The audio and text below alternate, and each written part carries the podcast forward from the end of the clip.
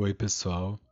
Estamos aqui hoje para discutir alguns pontos importantes do romance O Estrangeiro, de Albert Camus. Vou iniciar minha fala tecendo algumas considerações sobre o autor e as marcas principais que influenciam sua obra. O Camus nasceu em sete de novembro de mil novecentos e treze em Mondovi, na Argélia. Ele era filho de um humilde lavrador chamado Lucien, que perdeu a vida na Batalha do Marne na Primeira Guerra Mundial. O Albert, então, cresceu sob os cuidados da mãe, a Catherine Sinté, que é uma marroquina de origem espanhola. Contou também com o auxílio dos tios e do irmão mais velho em sua criação. Em mil novecentos e quatorze, após a morte do marido, a Catherine se mudou para a capital, Argel, onde conseguiu emprego em uma fábrica de papel. A família morava em uma casa no colorido bairro de Belcourt. Nesse local, o sol batia o dia inteiro sobre os móveis e essa luminosidade encantou Camus desde cedo. Inclusive, nós podemos ver essa relação com o sol representada na obra O Estrangeiro, porque em diversos momentos nós vemos na figura do protagonista não apenas essa relação de encantamento com o sol, mas também de desconforto.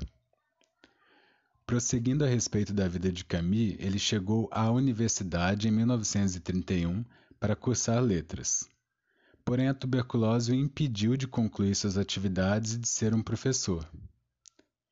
Posteriormente, ele acabou se encontrando nos ramos do jornalismo e do teatro. Em mil novecentos e trinta e cinco, Camus fundou o Teatro do Trabalho com o intuito de levar a arte ao povo de uma maneira mais acessível. Ele criou, nessa mesma época, um jornal, chamado Alger Républicain, que defendia a população árabe da opressão, reivindicando para essas pessoas igualdade salarial, escolas, representação no governo e etcétera. Inclusive, nós podemos ver que a representação do árabe como categoria oprimida também aparece em O Estrangeiro. Afinal, é o árabe que morre, nas mãos do protagonista. Quando a Segunda Guerra Mundial eclodiu, em mil novecentos e trinta e nove, o jornal de Camus teve seus dias contados devido à repressão do período. Assim, o governo fechou o jornal em janeiro de mil novecentos e quarenta. O Camus, então, se mudou para Paris, onde integrou o jornal Paris Soir. Só que os alemães se aproximavam cada vez mais naquela, naquele contexto de guerra, e a situação de censura do Alger Républicain se repetiu, fazendo com que Camus se mudasse para Lyon. Depois disso, com a França inteiramente tomada pelos invasores, o escritor voltou para a Argélia. Na bagagem, ele levava o manuscrito do romance O Estrangeiro, que descreve, de certa forma, a atmosfera sem esperança do período da guerra. Por isso, percebemos a representação do esvaziamento de sentido do indivíduo na figura de Meursault, que é uma personagem indiferente à própria vida e a todas as normas sociais. Na obra, essa personagem passa pela condenação de assassinato por matar um árabe na praia, e a única justificativa que Meursault apresenta é a de que matou por causa do sol. Isso por si só configura a representação do absurdo na obra. Vou falar um pouco agora sobre essa representação do absurdo, que é uma referência importante para compreendermos o livro. Vale ressaltar que o Camus já havia escrito o livro O Mito de Sísifo, e essa obra serve, serviu de certa forma como uma influência para que a gente entenda o romance O Estrangeiro.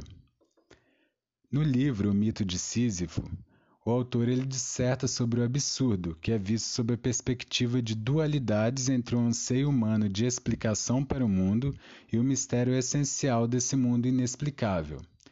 Ele também vai transitar a respeito da ambivalência entre a consciência da morte e o desejo de uma impossível eternidade, e também entre o sonho de felicidade e a existência do sofrimento, entre o amor e a separação dos amantes. Essas serão as temáticas é, de dualidades acerca do que ele vai falar nesse mito de Sísifo. Ao se constatar o absurdo, Resta escolher a atitude a tomar. Então, para o Camus, o ideal seria aceitar o absurdo e conviver com ele. É o que faz o Sísifo, né? Personagem mitológico condenado pelos deuses a rolar eternamente uma pedra para cima de uma montanha. Porém, o Sísifo ele aceita o absurdo e acaba agindo dentro dos limites que lhe são impostos. Paradoxalmente, quando ele toma consciência desses limites, ele consegue ser mais livre. Então, agora, a respeito mais da narrativa, o que podemos falar é que ela se inicia com a morte da mãe do Meursault. Essa mãe ela estava em um asilo, ele não apresentava condições para cuidar dessa, dessa mãe e a levou para esse estabelecimento. E o que nós vemos é que ele é chamado para esse asilo e apresenta uma aparente indiferença perante o falecimento da mãe. Essa indiferença ela vai se somar ao longo da narrativa a várias outras, que vai se intercalar, né, a esse mito de Sísifo, a essa aceitação é, imposta. Então, posteriormente, a gente vai ver a aparente indiferença do Meursault ao tratamento dado pelo vizinho Salamano ao seu cão. Esse vizinho Salamano, ele agredia o cão diversas vezes e o Meursault trata isso de forma naturalizada, né, com indiferença. A gente vai perceber também essa aparente indiferença de Meursault ao tratamento dado pelo vizinho Raimundo Sintê à sua companheira. Esse Raimundo Sintê, ele agride a companheira de diversas formas, a humilha e tal. E o protagonista, ele de certa forma vai auxiliar a vingança do Raimundo, que tinha o objetivo de humilhar ainda mais a mulher. E posteriormente o Meursault ele vai servir de testemunha ao Raimundo contra a mulher, né? Colocando ela como a causadora do, dos imbróglios aí referentes ao relacionamento de ambos. A gente vai perceber também em diversos pontos a indiferença do Meursault à promoção de emprego que o levaria a Paris, também a aparente indiferença dele ao casamento com a Maria, e aí vai acontecer é, o, digamos que seria o clímax da obra, né?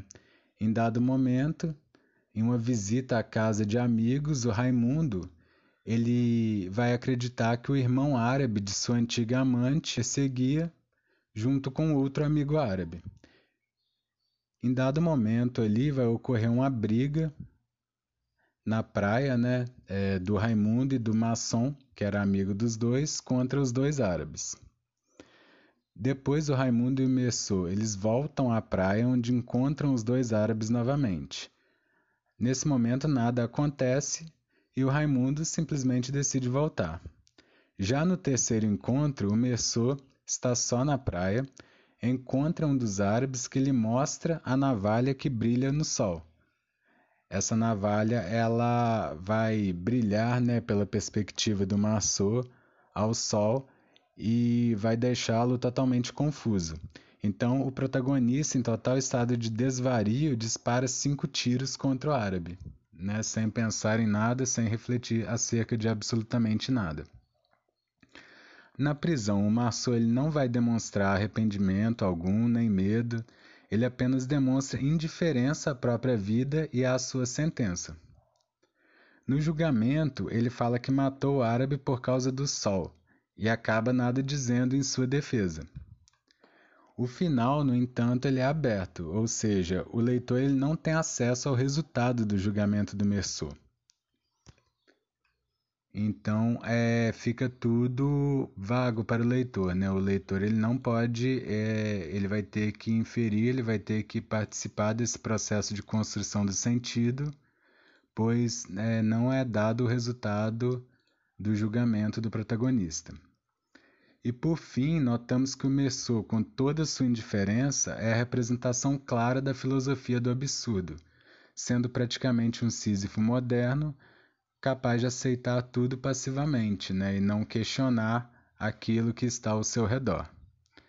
Bom, espero que essa minha breve contribuição sobre a obra ajude vocês e agradeço pela oportunidade.